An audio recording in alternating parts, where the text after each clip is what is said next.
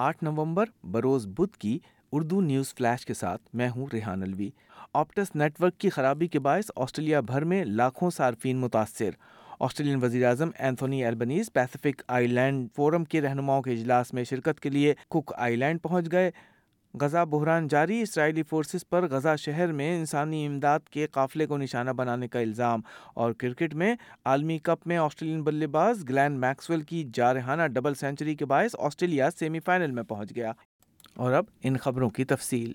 Optus کے net work میں آج صبح قومی سطح پر رکھنا پڑنے کے باعث پورے آسٹریلیا میں لاکھوں آپٹس صارفین موبائل اور انٹرنیٹ سروسز سے بغیر ہیں۔ کمپنی نے کہا ہے کہ اس کے انجینئر صارفین کو متاثر کرنے والے نیٹ ورک کی خرابی کی تحقیقات کر رہے ہیں۔ اطلاعات کی مطابق آپٹس کے نیٹ ورک کی خرابی کے باعث اسپتالوں، کاروبار اور ٹرین سروسز متاثر ہوئی ہیں۔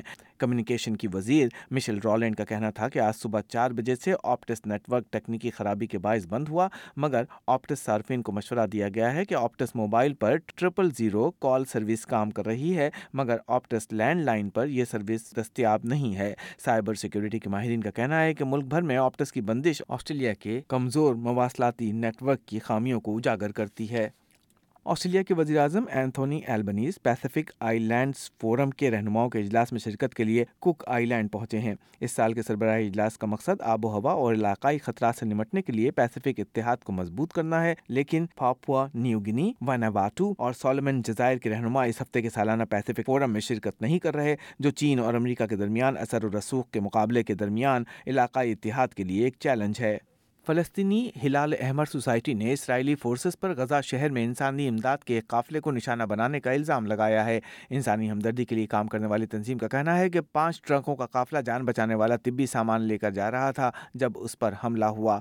دوسری طرف، اسرائیلی وزیر اعظم بینجمن نتن یاہو نے اپنے موقف کا اعادہ کیا ہے کہ غزہ میں اس وقت تک جنگ بندی نہیں ہوگی جب تک فوجی گروپ حماس کا صفایا نہیں ہو جاتا۔ ادھر، آسٹریلیا کے سابق وزیر اعظم میلکم ٹرنبل نے موجودہ وزیر اعظم اینتھونی ایلبنیز پر زور دیا ہے کہ وہ اسرائیل کے یکجہتی کے دورے کے لیے دوسرے عالمی رہنماؤں کی پیروی نہ کریں۔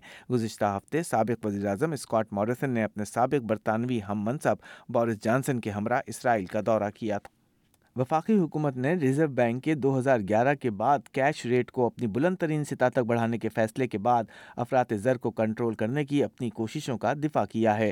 حزب اختلاف کی وزیر خزانہ جین ہیوم نے کہا ہے کہ مہنگائی سے نمٹ لیبر حکومت کی ناکامی کے باعث ریزرو بینک کے پاس میلبرن کپ ڈے میٹنگ میں شرح سود کو چار اشاریہ تین پانچ فیصد تک بڑھانے کے سوا کوئی چارہ نہیں تھا۔ کرکٹ عالمی کپ میں آسٹریلین بلے باز گلین میکسویل نے ناقابل یقین ڈبل سنچری اسکور کرتے ہوئے افغانستان سے فتح چین کر آسٹریلیا کو سیمی فائنل میں پہنچا دیا۔ میکسویل کی ایک سو اٹھائیس گیندوں پر دو سو ایک رنز کی ناقابل شکست اننگز کی بدولت آسٹریلیا نے افغانستان کو تین وکٹوں سے شکست دی۔ یہیں پر اب تک کی خبریں ختم ہوئیں۔ تازہ ترین خبریں جاننے کے لیے S B S dot com dot A U slash Urdu پر جائیے۔